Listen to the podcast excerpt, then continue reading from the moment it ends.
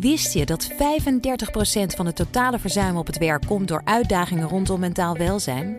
Met de psychologen en lifestyle-experts van OpenUp werken jouw werknemers online via één op één sessies, groepsgesprekken of cursussen aan hun weerbaarheid. Zo zijn jouw teams beter bestand tegen de uitdagingen van het dagelijks leven, thuis en op het werk. Verhoog net als Decathlon, KPN en HelloFresh de weerbaarheid van je werknemers. Ga naar openup.nl/slash bedrijven. Let's open up. Auto-update. Nou, Broekhoff, goedemorgen. Goedemorgen. Ondanks de coronacrisis zijn er toch automerken die geld verdienen per verkochte auto. Ja. En welk merk is dat? Nou, Porsche. Ach, Ja, even kijken. Ik ga meteen even voor je op- opzoeken. 9.853 euro per verkochte auto verdiend. Dat is veel hoor.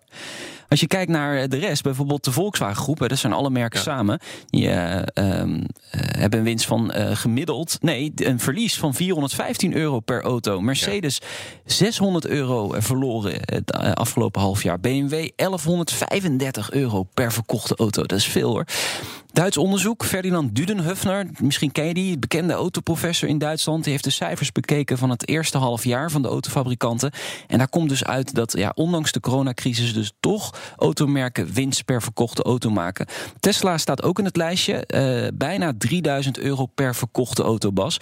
En Porsche dus bijna 10.000 euro. Ja, dan Ja, weet je als je nu onderweg bent naar de dealer wat je vanaf kan praten. ja, Heel goed. dat denk ik ook. Ja, dat is marge. Hoe kan dit, vraag je je af? Ja, Ja. eh, niet efficiënt genoeg produceren. Eh, veel capaciteit, weinig geproduceerd. En dan eh, ja, toch moeten verkopen. En dan eh, verkoop je waarschijnlijk onder, Onder de de, prijs. prijs. Ja, ja. Ja, Ja, Maar Porsche heeft ook wel eens auto's gebouwd waar ze op geld op Er staat er eentje boven hier van mij. ja hoor, 944 cabrio. Heel veel geld gekost, nooit een euro aan verdiend. Dus ze Mooi, maken nu een rood. beetje goed. Mooi rood, die auto. Dat dan weer wel. Ja, dat Aston Martin komt met een speciale editie van de Vantage en de DBS Superleggera. Laten we even in de sfeer komen. Oh, Ja, ah, wat dat is het, zijn 007 edities. heel goed Bas. Het is zijn edities eh, van eh, James Bond. Schietstoel. eh, Ja, zit er ook in? Nee, nee, nee, trouwens niet.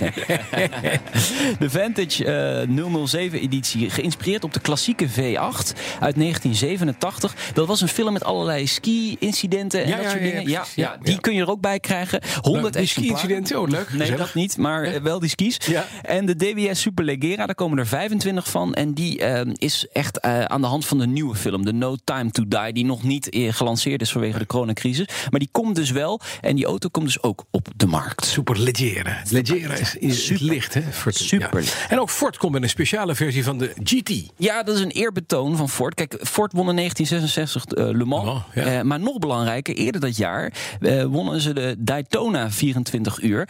En dat is precies 55 jaar geleden. En dat eren ze. What a dominant performance. The Ford Mark II's will sweep the podium and set a new lap record. Ken Miles and Lloyd Ruby take the checkers. Eigenlijk, ja, mooi. hè. Eigenlijk ziet Ford dit als een belangrijkere overwinning in Daytona. Omdat vanaf toen ging het echt lopen. En eh, eh, wonnen ze de vier keer Le Mans achter elkaar.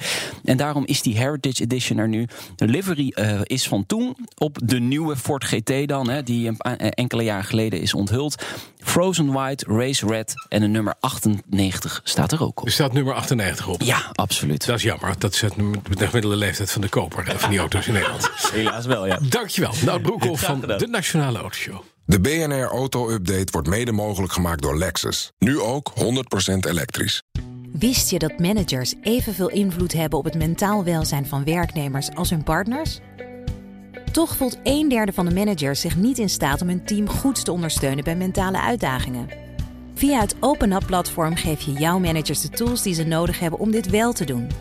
Zo zijn jouw teams beter bestand tegen de uitdagingen van het dagelijks leven, thuis en op het werk.